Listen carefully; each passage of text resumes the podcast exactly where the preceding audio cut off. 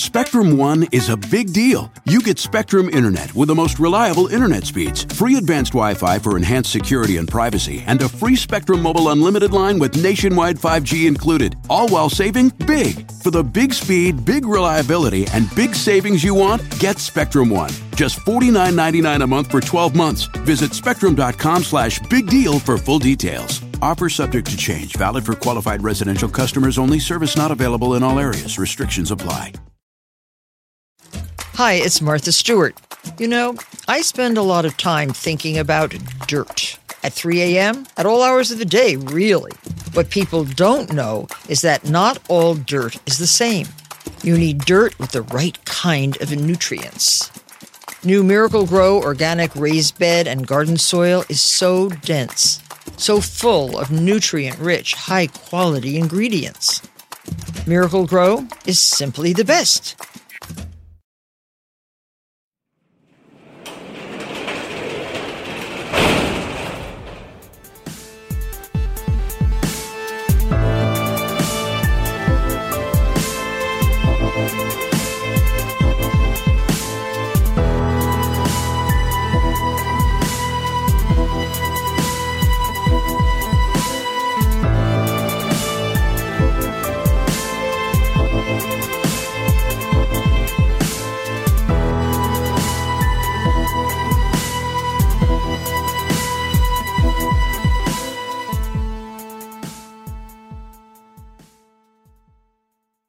Welcome to True Crime Garage. Wherever you are, whatever you are doing, thanks for listening. I'm your host, Nick, and with me, as always, is a man that to whom I can only say, You had a barbecue and you didn't invite me? Hurt my feelings. Ladies and gentlemen, he is the captain. I didn't want any of your stinking barbecue, anyways. It's good to be seen, and it's good to see you. Thanks for listening. Thanks for telling a friend. Tonight we are featuring Kiwi Peach Sour Lina from Firehouse Brewery in Charleston, South Carolina. Garage grade three and a half bottle caps out of five. Kiwi Peach Sour Lina is sour, tart, light, sweet, and fruity. Everything one would want from their sour ale. ABV 5.7%. And this beer was brought to us by First Up Let's Go Out West and say cheers to John in Wilsonville, Oregon. And a big shout out to Teresa in McLeansville, North Carolina. Next, we have Tricia, who's sending some garage love from Texas. And also a shout out to Brittany, who wants to slam some purple drink with us if we ever find ourselves in SoCal. Mmm, tasty purple drink. And a big shout out to Mara in Toronto, Canada. And we also have Trick McMichael in Volo, Illinois. And last but not least, a cheers to Scott in beautiful downtown Burbank, Illinois. Thanks everybody for helping us out with this week's show. If you want to help out with next week's beer run, go to truecrimegarage.com and click on the donate button. B W E W R U N beer run. Hey, and be patient because we are behind on the beer shout outs. So cheers to y'all, mates. Cheers to you, Captain. Everybody gather around, grab a chair, grab a beer. Let's talk some true crime.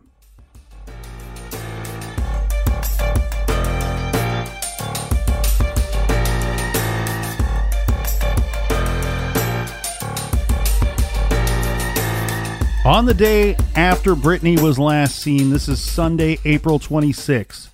Dawn, John Greco, Dawn's parents, and two friends drove down to Myrtle Beach to look for Brittanee. Police in Myrtle Beach also started the search. Large scale searches began very quickly. They were fanning out from the Blue Water Resort. Police saw that there was no activity on Brittanee's bank accounts or her credit cards. Dawn and John and others canvassed the town, handing out flyers with Brittanee's picture. Her description was publicized brown, shoulder length, straight hair, and blue eyes, last seen wearing a multicolored striped shirt, black shorts, and silver flip flop sandals. Myrtle Beach PD requested that anyone with pictures or videos from from South and Ocean Boulevard between 8:45 p.m. and 9:15 p.m. on April 25th that they please contact the police. So they're going to start their search captain from the last known spot that we know that Brittanee was at the Blue Water Resort leaving Peter's room. And they're going to ask anybody that, you know, it could take her half an hour, let's say, roughly, to walk that route back to her hotel. Mm-hmm. Anybody that took pictures in that area or filmed anything with their phone at that time, give us a call because we need we need eyes. We need to see what was going on in that area at that time. One of the things law enforcement was is going to be fighting is the fact that a lot of the people that were there the week Brittanee was there probably left on that Sunday and might never have heard of this girl going missing. You're correct. And the early searches will provide little to no information as to the possible whereabouts of Brittanee Drexel. By May 2nd, Dawn, her mother, had appeared on Nancy Grace appealing to the public for help.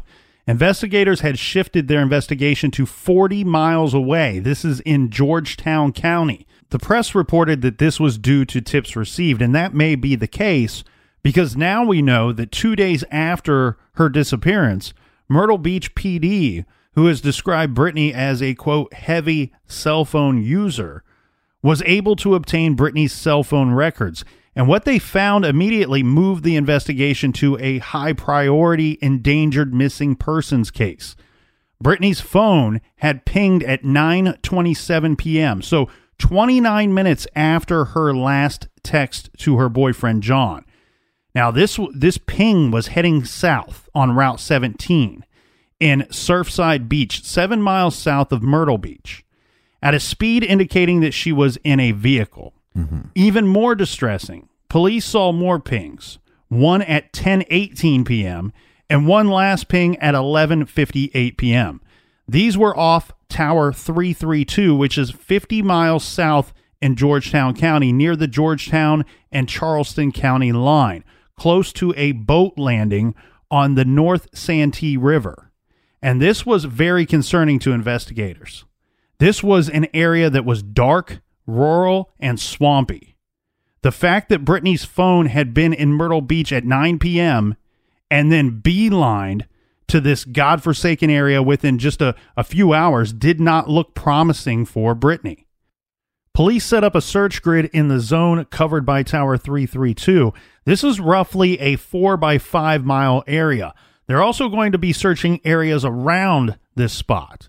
They began a massive search operation.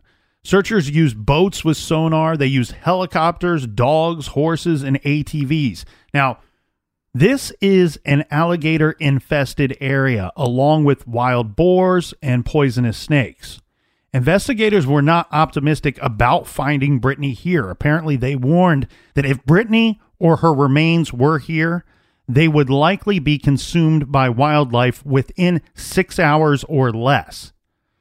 After 11 days of exhaustive, round the clock searching, Brittanee's family returned to Rochester. Chad Drexel describes having to tell Brittanee's siblings, one of whom was only five at the time, that they had failed to bring Brittanee home. Now, there were a couple theories early on in this investigation. As far as public information is concerned, nothing happened on the case for about eight months. Police were convinced that the answers to where Brittanee was lie in the cell phone location or in the cell location. They cleared Peter and Brittanee's travel companions off of the persons of interest list. And Dawn Drexel was not happy about this, as we had said. Two new theories, though, began to emerge around this time. Let's touch on them because they are still supported by some to this day. The first is that Brittanee was invited along on this spring break trip because these supposed friends of hers wanted to use her as a drug go between. A few things support this theory. We know that Brittanee was only 17, so a minor. The others were all legal adults at this time. If she, if Brittanee were caught with drugs in her possession, it wouldn't be that bad for her in comparison to the adults. Now, as far fetched as that sounds, this could make some sense though. We know that that Brittanee told her boyfriend that these kids were using drugs. Right. Myrtle Beach is known to have a drug scene with drugs readily available in in some of the shadier locations. Part of the scene, man. We know that these girls were not particularly nice to Brittanee, nor did they seem to care about her well being. There is some thought that the whole issue between Brittanee and Jen regarding the shorts was actually some kind of code. and that the texts were about the, you know, not about the shorts. They were actually instructions for Brittanee to go outside and meet a drug dealer that presumably was waiting for her and and bring the drugs back to them. Right. So that could explain why Brittanee had to leave Peter's room after only having been there for about 10 minutes. Under this theory, Brittanee would have fallen victim to a drug dealer, perhaps a deal gone bad, or something even more sinister. Another offshoot theory is that Brittanee was given drugs by one of the older kids that she was hanging out with. She OD'd, and then they chose to dispose of her body. There were rumors that some of the Rochester kids had connections in the Myrtle Beach area because they had once lived there or lived in the area and may have had friends or associates nearby. A possible second theory is that Brittanee was the victim of human trafficking. Yeah. Dawn Drexel has stated she believes this is the case, and she has even gone so far to suggest that she believes that the kids on the trip with Brittanee, including Peter and his friends, I, I, I shouldn't say including, I think this is straight up pointing to Peter and his friends, Right. deliberately set Brittanee up for trafficking to profit in some way. A plan that was hatched back in Rochester. And that they took Brittanee to Club Kryptonite. Uh, the group was just really taking her there to show her off to potential buyers. Now, under this theory, on Saturday night, Peter would have texted Brittanee saying, Come here to get your flip flops. And Jen would then have possibly lured her back out to the strip saying she needed her shorts. Right. This would put Brittanee in a vulnerable position, wandering on the strip after dark by herself. There is debate about how extensive human trafficking is in South Carolina, but there were news stories and reports that there is significant human trafficking business in that area. In fact, a member of a task force set up to investigate human trafficking in South Carolina says that there are obvious reasons that authorities in the area deny that human trafficking is a problem, citing the tourist industry would be devastated by stories of young women being abducted. In any event, the behavior of Brittanee's friends with relocating hotel rooms while leaving Brittanee to fend for herself and checking out and leaving town in the middle of the night does make them look awfully suspicious. Right, but if if the FBI is contacting Peter and they're probably getting his phone records, so you'd think that by now we'd have some kind of arrest towards Peter if this this theory actually held up. Well, and I'm totally on the side of Brittanee's mom of of this thought of let's look at everybody, you know, and of course let's look at the inner circle, the people that she was traveling with, or at least the people that she knew in the area at the time. Could they have set her up on something? It's certainly a possibility. Yeah. The problem with that issue is, you know, while I admire her enthusiasm, I question if these look. This is a group of of somewhat kids. I know that they're all over eighteen, but but in comparison to how wise you and I are here from the garage, How These are- old and these are merely just we babies. But so what I'm getting at though is would a group of teenagers, of partying teenagers, be so mm-hmm. clever to set this whole thing up, been have connected enough to set this up, and Well- that no one would spill the beans later? Well, and Peter said something that I thought was pretty interesting on the Dr. Phil show is when he said uh, the other kids in the room with me. Hmm. He didn't say the other young adults or anything. I mean, he said the other kids with me. So I think that kind of shows their age.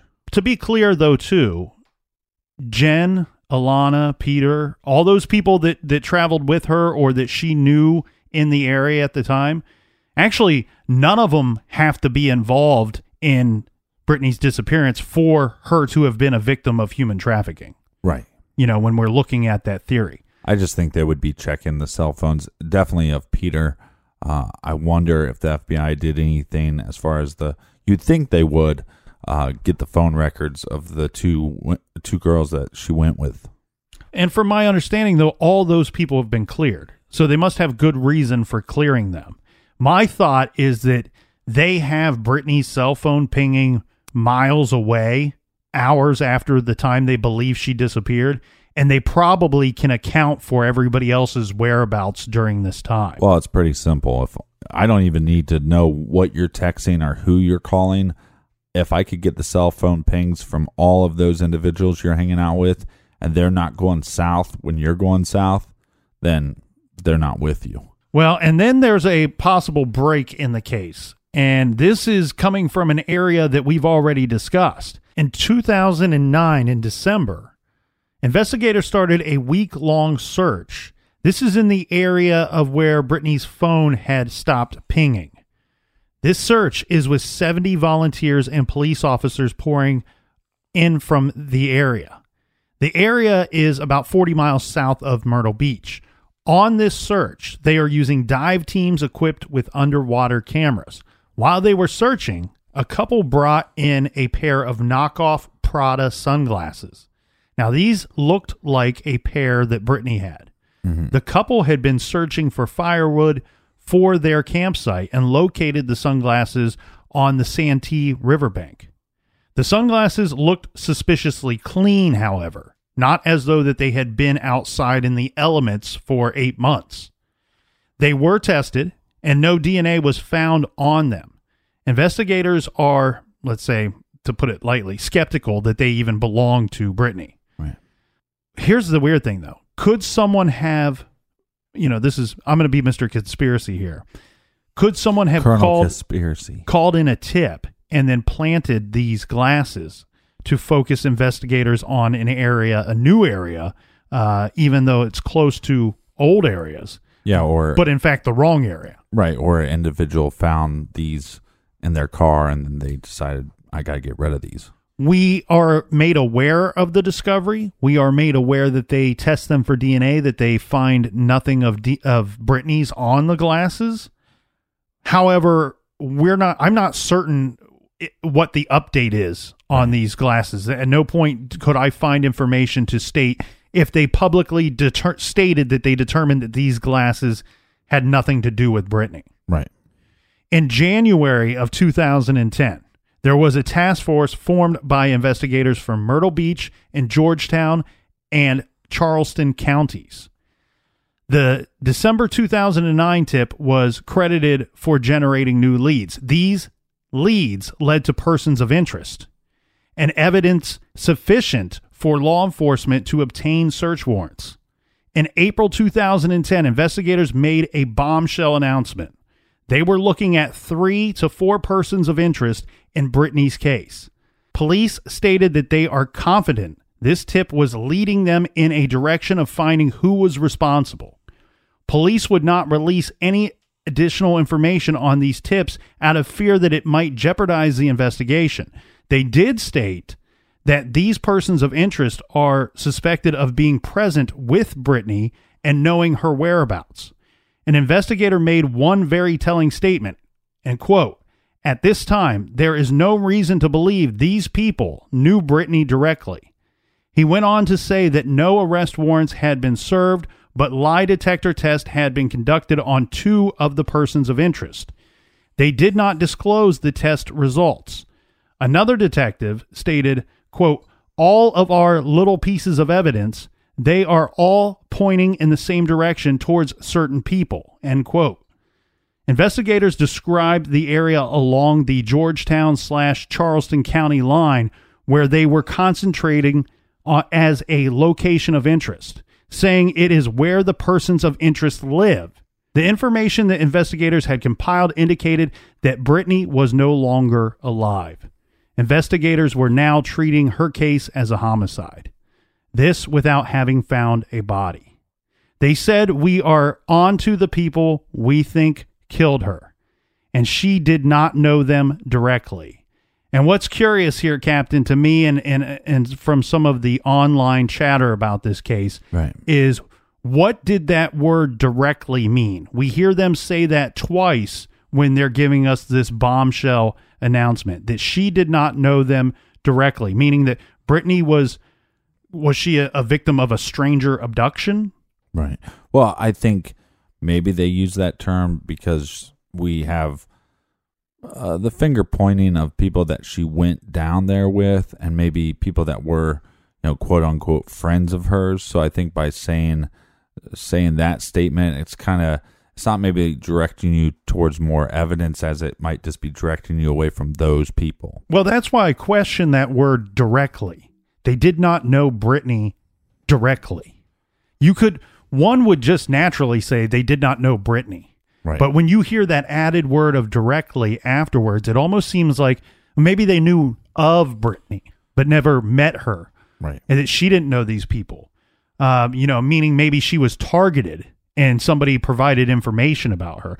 Regardless, it may mean nothing at all, but there's a part of me that when I when I watched that announcement and then reading through it again afterwards, it almost seems deliberate that they used that word directly. Brittanee's high school uh, graduation from the Gates Chili High School would have taken place on Wednesday, June 23rd, 2010, and her family did attend in her absence to accept a honorary degree for Brittanee.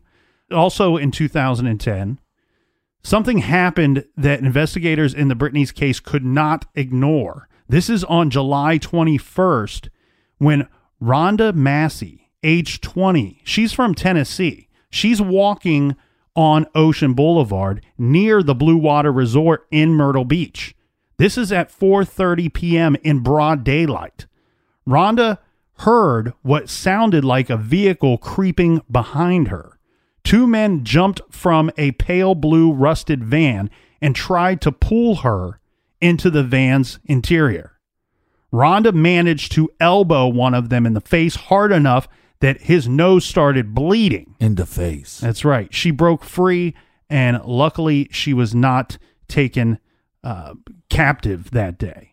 So, police, she told police that the van was driven by a third man. So, van being driven by a dude, two guys jump out of the van, try to grab her, try to snatch her up. Now, we don't know how police made the connection to their eventual suspect, but within a week, they arrested a man from McClellanville in connection with the kidnapping attempt. This is 37 year old Sean Taylor.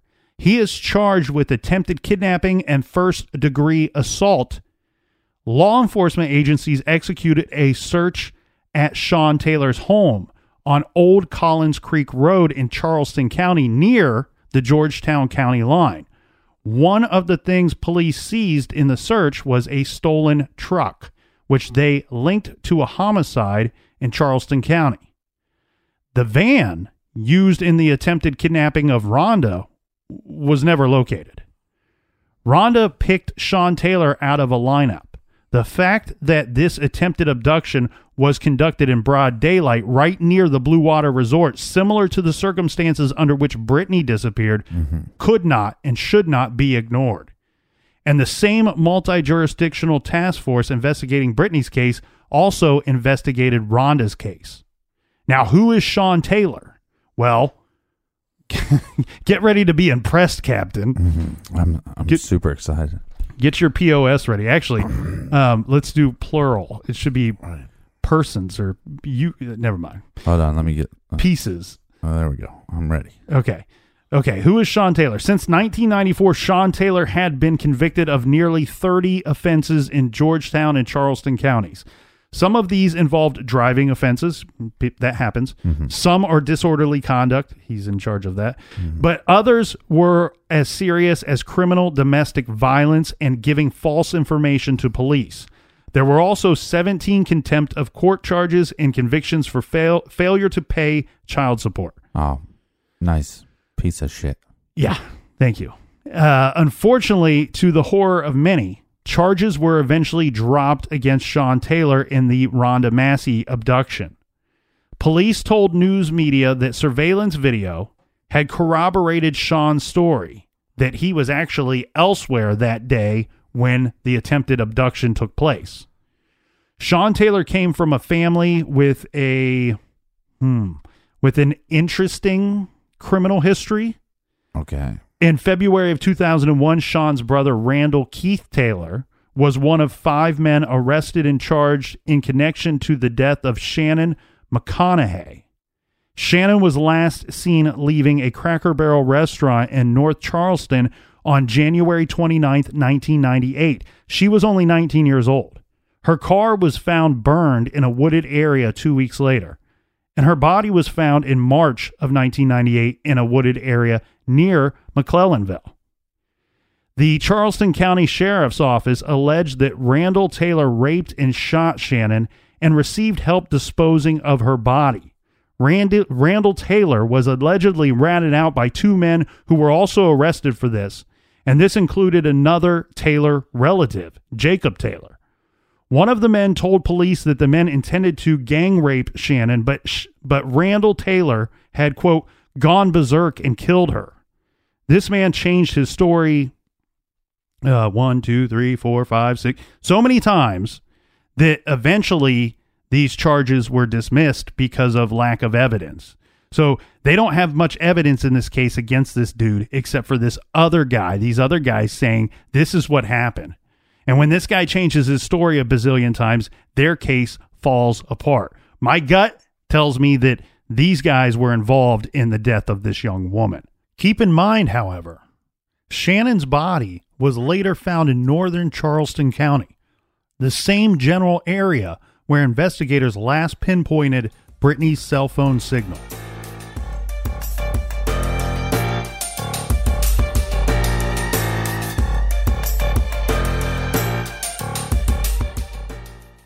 The evidence keeps pouring in. At this point, the facts are undeniable. It's an open and shut case. Monopoly Go is the most fun you can have in a mobile game. Everyone is still talking about Monopoly Go for a good reason.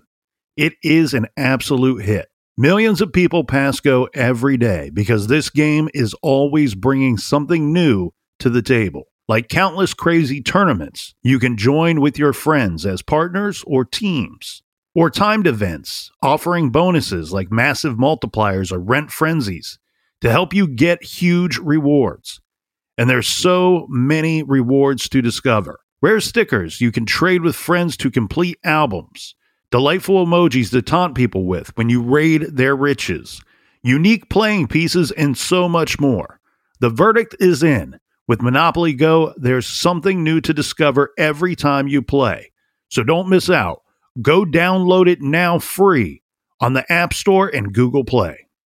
This show is sponsored by BetterHelp. We all carry around different stressors, big and small. When we keep them bottled up, it can start to affect us negatively. Therapy is a safe space to get things off your chest and to figure out how to work through whatever's weighing you down. If you're thinking of starting therapy, I highly recommend that you give BetterHelp a try.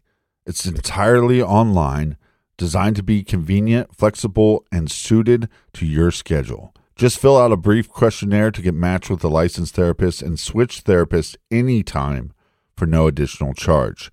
Get it off your chest with BetterHelp. Visit betterhelp.com slash garage today to get 10% off your first month. That's betterhelp, H-E-L-P dot com slash garage. This show is proudly sponsored by BetterHelp. Check out betterhelp.com slash garage today. Do you want to set your child up for success? Of course you do. That's why you need to check out IXL Learning today. IXL Learning is an online learning program for kids covering math, language arts, science, and social studies. IXL is designed to help them really understand and master topics in a fun way. It's powered by advanced algorithms. IXL gives the right help to each kid, no matter the age or personality. There's one site for all kids in your home pre K to 12th grade. Kids could use it at home on their computer or on an app on your phone or a tablet. No more grading those worksheets. IXL grades everything for you.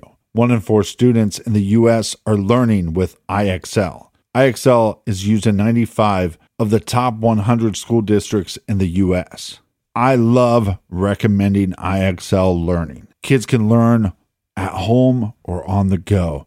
And all my friends and family that are using it absolutely love it because it's so easy to set up and so easy to use. And even the kids that I've recommended it to their parents have told me, hey, Captain, thank you. I was having problems in math and my parents couldn't help me, but IXL could. Do you want to get your kids back on track or do you just want to get your kids ahead? Do so with IXL Learning. Make an impact on your child's learning. Get IXL now. And True Crime Garage listeners get an exclusive 20% off IXL membership when you sign up today at IXL.com slash garage. Visit IXL.com slash garage to get the most effective learning program out there at the best price. Check out IXL.com slash garage today. Warmer, sunnier days are calling. Fuel up for them with Factor's no prep, no mess meals. Meet your wellness goals in time for summer thanks to the menu of chef crafted meals with options like Calorie Smart, Protein Plus, and Keto. Factor's fresh, never frozen meals are dietitian approved and ready to eat in just two minutes. So no matter how busy you are, you'll always have time to enjoy nutritious, great tasting meals. With 35 different meals and more than 60 add ons to choose from every week, you'll always have new flavors to explore. Crush your wellness goals this May with dietitian approved meals and ingredients that you can trust. Make your day delicious from breakfast to dessert.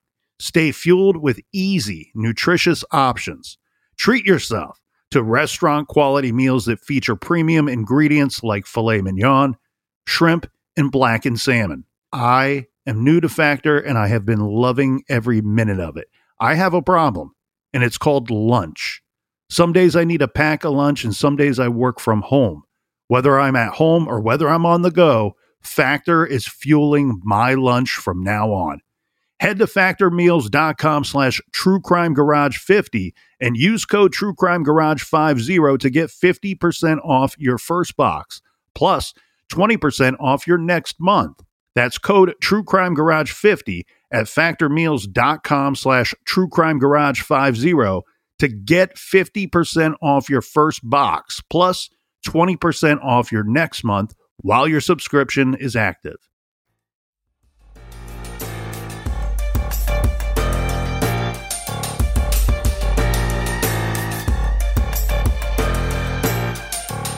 All right, we're back. Cheers, me mateys. Cheers to you, Captain. In 2012, Fox News reported that a convicted child rapist was being looked at by South Carolina law enforcement in two disappearances of young women. Detectives said that 51 year old Raymond Moody had been named the primary person of interest in Brittanee's case. Moody was also being looked at in connection with another missing woman, 28 year old Crystal Soles.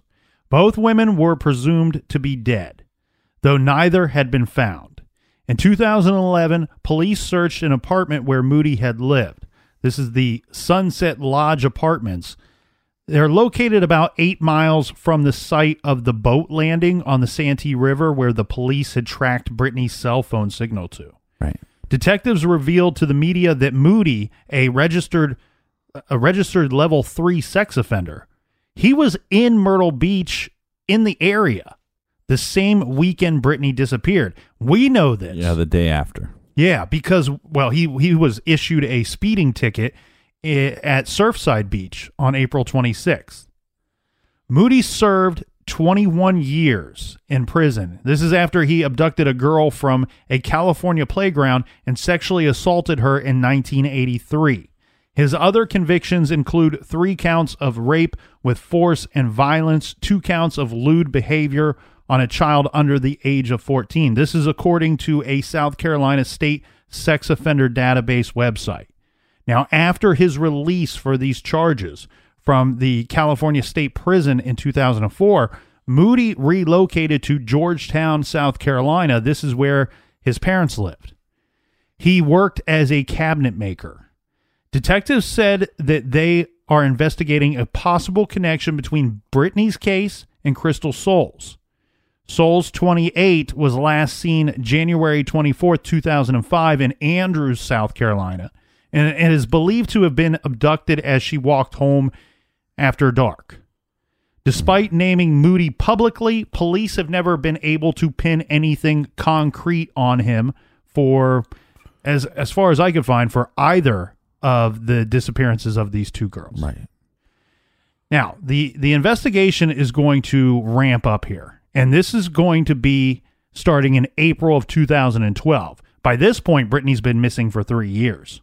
Her stepfather, Chad Drexel, announced his plans that he was going to be working with a private group. Um, and this was so that they, he's hiring people to participate in this investigation to help find his daughter. In 2013, Dawn Drexel moved permanently to Myrtle Beach to be closer to Brittanee's last known location. She wanted to make sure that the case did not grow cold. And while nothing happened publicly for quite a while on this case, things were beginning to take shape behind the scenes. On June 8, 2016, a special agent in charge of the FBI in South Carolina held a news conference. This took place in McClellanville, around the area where Brittanee's phone gave its last signals. It was attended by Brittanee's family and friends. Now, it is not initially clear when or why the FBI became involved in Brittanee's case, but from the news conference, it became apparent that the FBI had taken over the case and there were updates. Well, if there was evidence that Brittanee was kidnapped, then this would fall under the FBI's jurisdiction.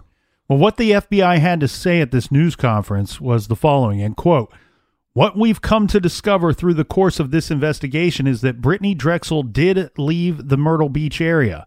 We believe she traveled to this area around McClellanville, and we believe she was killed after that. The FBI agent went on to say that although they had not found Brittanee's body, Mhm. investigators had ex- exhaustive evidence that she was held against her will for days before she was killed. They ended the news conference with an appeal to the people of McClellanville. Please come forward. This is a very small town. I think 3,000 people. There are people who know what happened, and one small piece of information could close the case. So, going off of the information gleaned from this news conference, how did investigators know that Brittanee was in fact dead and that she had been held against her will in McClellanville?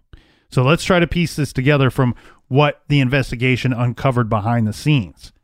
So in 2016, a prison inmate wrote a letter to prison officials saying he knew what had happened to Brittanee Drexel. He named names, specifically someone named Timothy Deshawn Taylor. Now, does that name sound vaguely familiar? Timothy, who actually goes by his middle name Deshawn, is the son of Sean Taylor, the man identified in a lineup by Rhonda Massey, the woman who was uh, they had attempted a, an abduction against her in Myrtle Beach in 2010. Right. So the same Sean Taylor, who has a long rap sheet and an extended family suspected of violent crimes, specifically against women, Timothy Deshawn Taylor lived in McClellanville and was 16 when Brittanee Drexel went missing. And apparently, this was not the first time that Deshawn Taylor's name had come up. It turns out he had been questioned in 2009. In 2016, the FBI rounded up Deshawn and questioned him, but he wouldn't talk at this time. He said he had nothing whatsoever to do with what happened to Brittanee, but investigators weren't buying it. According to the FBI and the local police departments in Myrtle Beach and Georgetown County, pieces of evidence they had collected throughout the investigation also pointed to Deshawn or people he knew. And the feds figured out a way to put the squeeze on Deshawn. Right. They brought new federal criminal charges against him for an earlier crime to detain him and hopefully get him to roll over. Federal and state charges for the same crime are not a violation of a suspect's constitutional rights against double jeopardy, and this is how this situation would work. What was interesting though was when they arrested him, they said that he was being arrested for the kidnapping and the, the murder of Brittanee Drexel. And then when he got down to the courthouse to be questioned or the police department to be questioned, um, you know, they were questioning about Brittanee and everything. And then eventually when there was a charge, it was about this McDonald's. Which he had already served time for. Right. And so- because he was a so here's what happened is they robbed a McDonald's. He was the driver, and he since he was young at the time, he didn't uh, get charged as much as other people. Correct. And then and then basically, um, basically law enforcement came back and said, "Well, we could have charged him with conspiracy, and so let's do that to him now." Right. And it's really, do they give a crap about the burglary uh, or the the stick up at, at the McDonald's? No, they don't. They're trying to squeeze him because of this Brittanee Drexel case. Right. Yes. And and basically saying, yeah, we know that he served some time, but now we've decided that the the charges and the sentence was too lenient. Right. That this was a very organized and potentially violent crime, and we need to hold him further responsible for this issue. But you're exactly right, Captain. It's most likely put the squeeze on him, try to get information regarding this Brittanee Drexel case. So there's going to be a detention hearing in the case of the United States against Timothy Deshaun Taylor. This is to determine if they could detain him or hold him without bond on these new federal charges related to the old 2011 robbery. Right. During the course of these hearings, there is an FBI agent who is going to testify. During his testimony, this is FBI agent Garrick Munoz. He alleged that Deshaun was the target of another FBI investigation, an investigation into kidnapping, human trafficking, and murder. Munoz says that, quote, several people had come forward and given testimony outlining Deshaun's involvement. Some of the witnesses even alleged that Deshaun was the abductor. Munoz was referring to the Brittanee Drexel case. There was an eyewitness named, and his name is Tyquan Brown. This is the inmate who wrote the letter who actually saw or claims to have seen Deshaun with Brittanee Drexel. Also claims to see Timothy, um, Timothy's father as well. Yes, and according to Tyquan Brown, this sighting took place at what Munoz on the stand referred to as a quote stash house. So no one lived at this location, but apparently Deshaun and others, several others, had access to this place. And according to the statement that they received from Brown, was that on April 29th, 2009, which was the Wednesday after Brittanee disappeared, according to this eyewitness, he was visiting this stash house to make a payment of some sort to Sean Taylor, Deshaun's father. He says that when he entered the home or entered the stash house, he passed through it on his way out back. In passing through, he said he saw Brittanee stripped and tied to a bed, beaten, and she apparently was attempting to escape. The weird thing here about this statement, Captain, is that, that Brown says he's just passing through. We we've seen a lot of these type of yeah, just passing through, man. a lot of these type of confessions where people say, "Hey, I, hey, I have some knowledge and I might be guilty of something, but I'm not guilty of everything that you think I could be or that I'm willing to admit to." Right. So Brown says he's just passing through this stash house, but obviously he must have taken his time or some time if he absorbed all of that, all of those uh, observations. Let's say. He says that he then stepped outside with Sean Taylor, and at this time Brittanee must have escaped and ran out of the room and then outside. She was eventually caught by someone, pistol whipped, and brought back inside the house. Sean Taylor went into the house as well. Brown says he stayed outside where he heard two gunshots fired. Then he said he saw a quote wrapped up body being removed from the stash house and placed in a pickup truck. I don't have any better of a description of that portion of his story than a wrapped up body being moved from the stash house and placed in a pickup truck. Munoz says secondhand information had come in support of Brown's statements. The FBI interviewed a prisoner at Georgetown Penitentiary that heard from another source that Deshaun was the one who picked her up in Myrtle Beach. Right. There's Now- also some rumors that there was some eyewitnesses around town, roughly about four of them. Now keep in mind this is this is secondhand prison informant information. Right. So, so a lot of times you have to take this with a grain of salt, I think. But we have another person claiming to back this up. So This person said that Deshaun had picked Brittanee up, brought her down to McClellanville, and, quote, showed her off and ended up tricking her out. Then there was a lot of publicity from her disappearance, and so she was disposed of. Several witnesses have said that Miss Drexel's body was then placed into a gator pit to have her body disposed of, eaten by the gators and Right. whatever. I don't want to go too much into that. Munoz went on to say that they had several people show them locations where they thought the body was. But it he went on to say that look, there's possibly 30 or 40 of these locations where she could be. And we also have those earlier statements by the FBI and investigators stating that if her remains were taken to this location or if she was taken to this location, it might be tough to find any trace of her after uh, short of a period of time as six hours.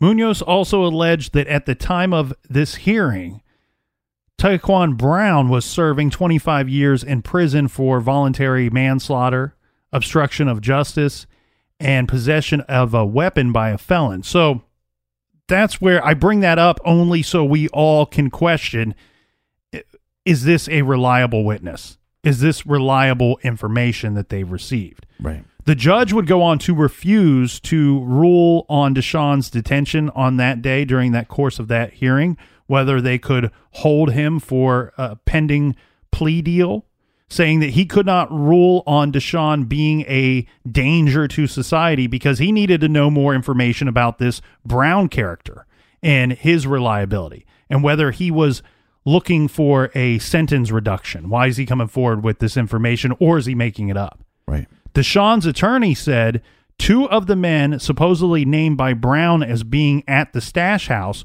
were actually in prison at the time of when this story would have taken place. Brown named several men in his letter. Now, each one of these is a different man, okay? So this is Rooster, Homie, Cruz, Foot, Skills, 40, QB, and Snow Bunny. And now, if you could pick out of those, what do you want your nickname to be? None of them. I go with Uh, Foot. I want nothing to do with it. Call me Foot.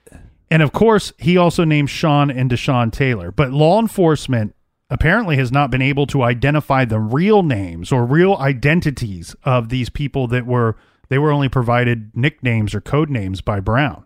Well, some, some of those names just sound completely made up.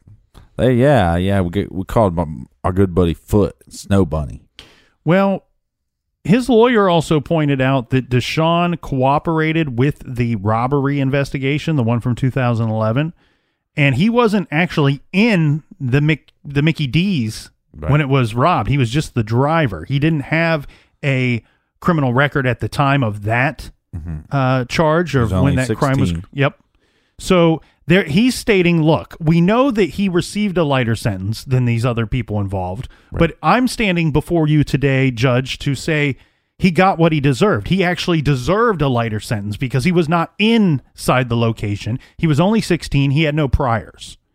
Yeah, he didn't have a gun on him, and also, um, I don't know if how, how much you want to dive into this part of it, but also with this confession, you know, this jailhouse confession, the dates and the times that he gave, uh, they were able to provide to the FBI, um, you know, that Timothy was in school during these times that he was supposedly at this stash house.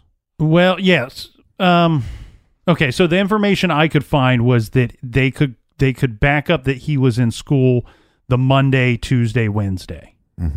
So, but on the same hand, the FBI has stated repeatedly that Deshaun and his associates in McClellanville as being the ones responsible for abducting Brittanee, raping, killing, and disposing of her body. I just feel like they're uh, throwing this guy under the bus a little bit. Well, one thing that there's one more thing about Deshaun that we should discuss. Something that may cast doubt on the informant's story that you know, Deshaun was the one who physically and violently abducted Brittanee from Ocean Boulevard on the night of April 25, 2009. Right. Deshaun Taylor only has one arm. So when he was four years old, he was in his grandfather's auto shop and a car fell on him. His left arm, which was his uh, dormant one or dominant one, I'm sorry, dormant one, who was his dominant one, had to be amputated because of this incident, this accident. Right.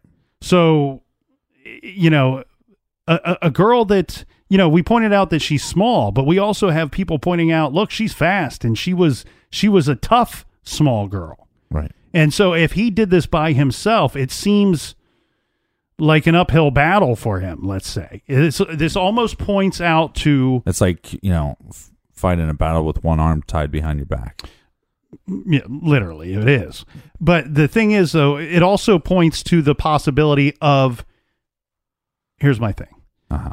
It actually, I think, points a little bit more towards this statement being possibly true, meaning that there were several others, if not many others, that were involved in this on some level.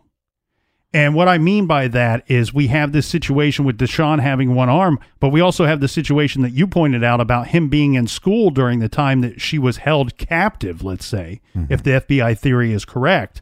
This is, you know, Wednesday, Monday, Tuesday, Wednesday. So, but according to the story and according to that information, even if he did go to school on that Monday, Tuesday, and Wednesday, there is nothing to say that Deshaun couldn't have left her in the hands of some of his co conspirators. I agree with all that, but don't we have the one girl that was almost abducted, and she is basically saying uh, Deshaun's father was the one that tried to grab her, That's correct. but then we proven that that wasn't a true statement. So I think there's a lot of people that are trying to throw people under the bus, and then you mentioned Brittanee's stepfather hiring the private investigators and a private team. So then they came out with statements later saying that they handed a flyer to Deshaun and that he crumbled it up and threw it back at him, Yeah. uh, which was never proven to be true. And they also claimed that they followed him back to around the same area where Brittanee's DNA was found. Mhm. You know, of course, they're going to follow him back to roughly the area where her DNA was found. Well, one, we have no report that DNA was found, but we're talking about a very small town. So to even say he's a block away from it or whatever, that doesn't prove anything. Well, and I'm glad you pointed that out because the only thing that I could find, Captain, was that we have we have Chad Drexel. Uh, He's the one that publicly posted a statement that he knows of DNA evidence, specifically Brittanee's DNA, that is in investigators' possession and that can be linked to Deshaun. And like And- you, right, and there's no proof of this. We're, we're there's also, no proof of it e- even existing. Right, but we also have a guy that has co- cooperated with FBI, said full on out after this long interview, I will I will do anything they want me to do. Anything that they think I can help with to get answers, I will do. And I will continue to do. That's what he's done. He's taken a lie detector. Um, that now they haven't came out and fully said, "Hey, he took a lie detector and he passed it." But when he took the lie detector, that was that was a couple of years ago. So if I don't know, it's it just seems this seems kind of like a crazy witch hunt, and it all stems from uh, jailhouse confession. I don't know that it does, and and and I'll get into my thoughts on that here in a little bit. I want to kind of go to bat for for Chad Drexel here for a second. The reason, you know, I say what he's his statement about the DNA should be taken with a grain of salt, and this is because obviously he's a grieving father who, until she is found, he- he will unfortunately forever be a grieving father, grieving his daughter's disappearance and possible death.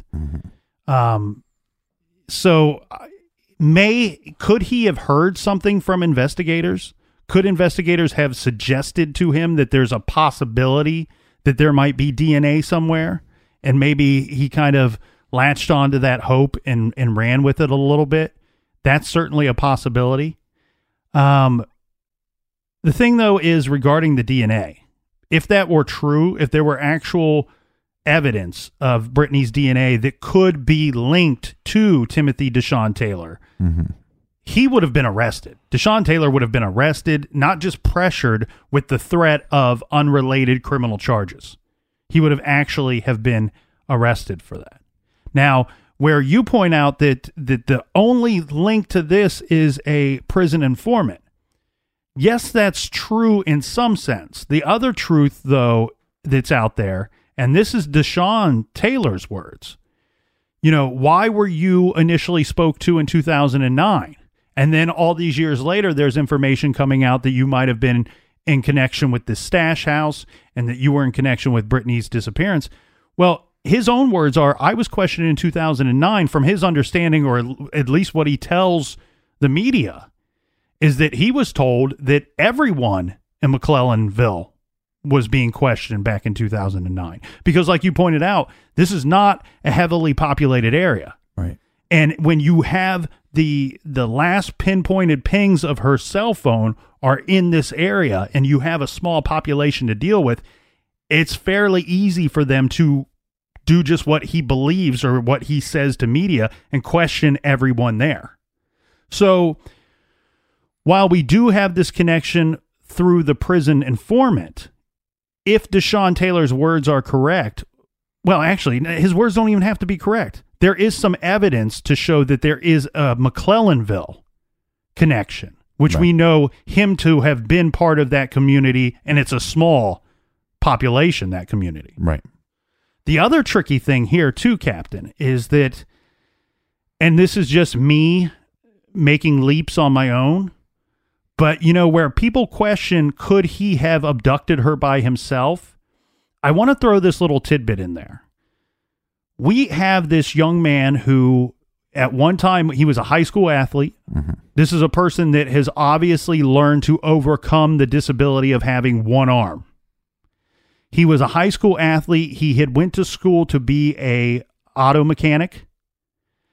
And this was a job that he performed and he worked for his father. The information I have here is that he worked for his father and his father owned some kind of tow truck company, some kind of towing company.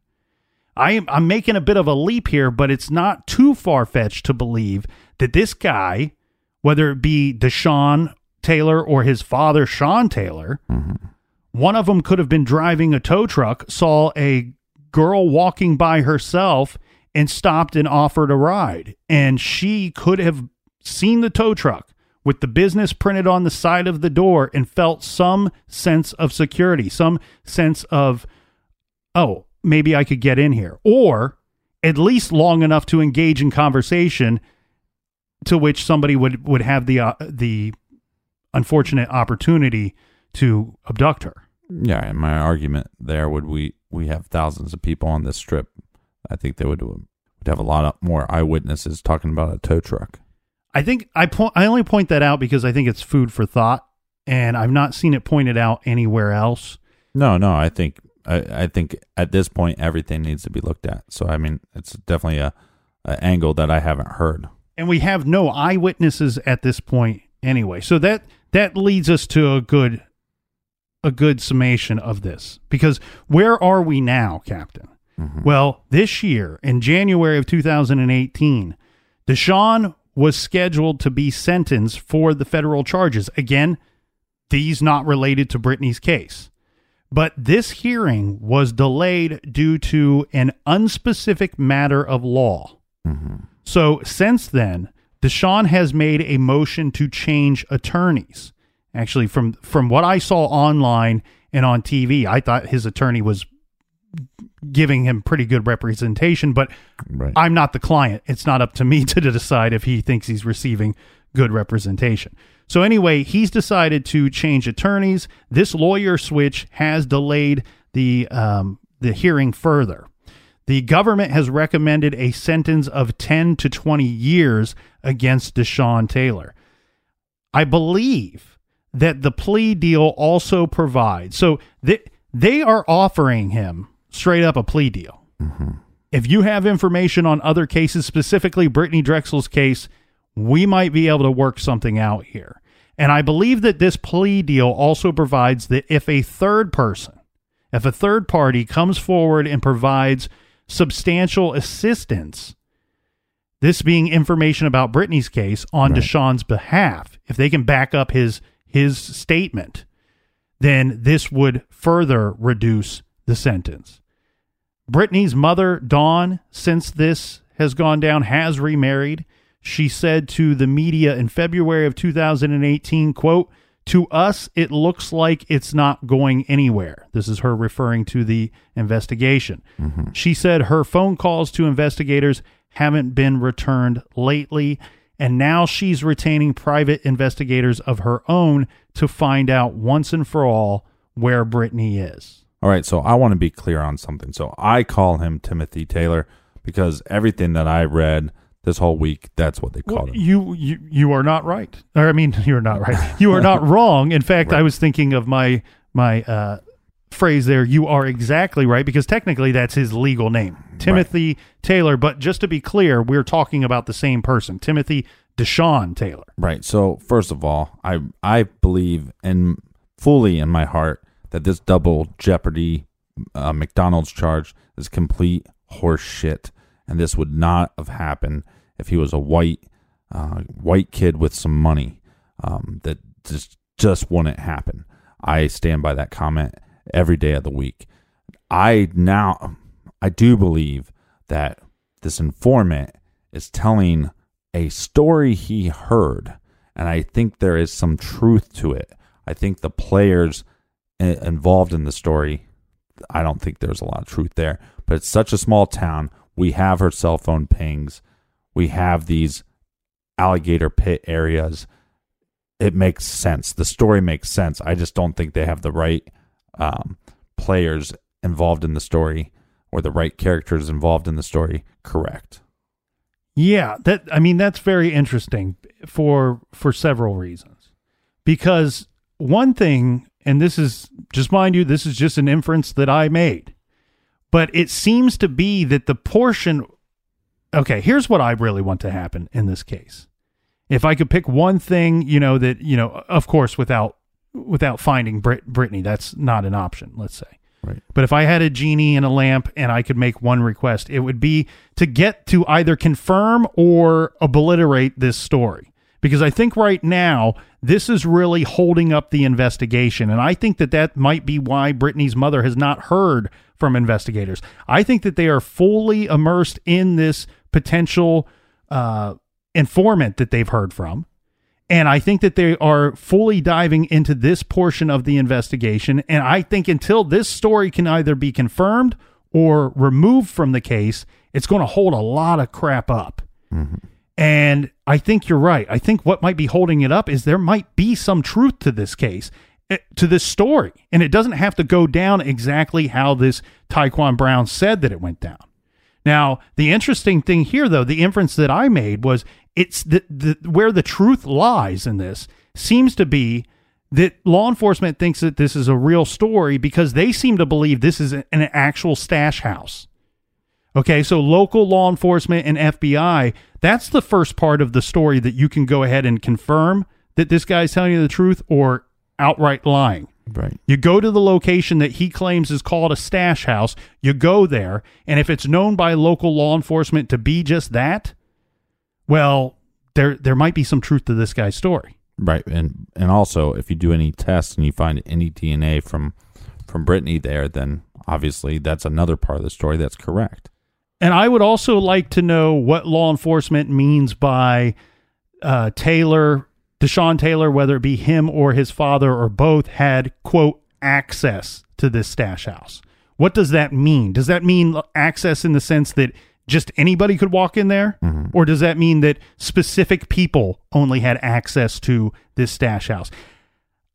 here's where I ha- hold out some hope, though, that this story's wrong. And not that I don't want this to be solved, but the description of that story and, you know, it's so horrific that you personally, I don't want the story to be right. Where I hold out some hope that that story is not correct is that I would think that if they could identify this as being a stash house, now, mind you, I do understand that it's seven, eight years later, that you would think if things went down the way that it was described by that prison informant in that in that home in that house that they would have some proof of that later. And it doesn't seem to be the case. Mm-hmm. If so we've not heard anything. Even though law enforcement said that they ruled out everybody that Brittanee knew from Rochester, I need to know where their cell phone pings happen. And I think if they could provide that information to the public, then you can lay to rest those people being any suspects or any person of interest. And I hope and pray that there is some movement on this case very soon for the Drexel family.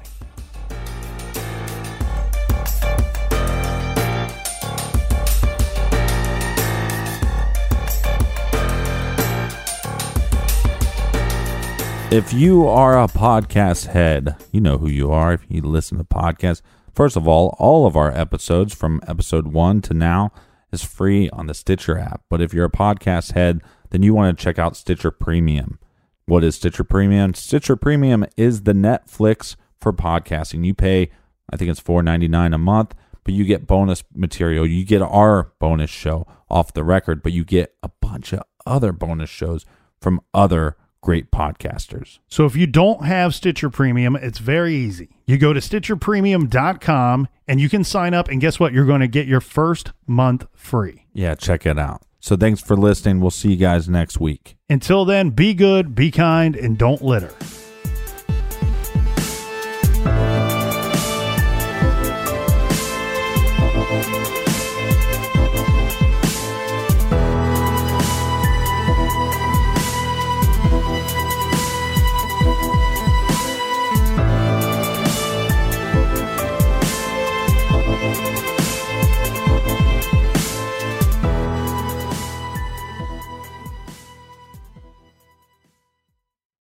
Spectrum One is a big deal. You get Spectrum Internet with the most reliable internet speeds, free advanced Wi Fi for enhanced security and privacy, and a free Spectrum Mobile Unlimited line with nationwide 5G included, all while saving big. For the big speed, big reliability, and big savings you want, get Spectrum One. Just $49.99 a month for 12 months. Visit spectrum.com slash big deal for full details. Offer subject to change, valid for qualified residential customers only, service not available in all areas. Restrictions apply.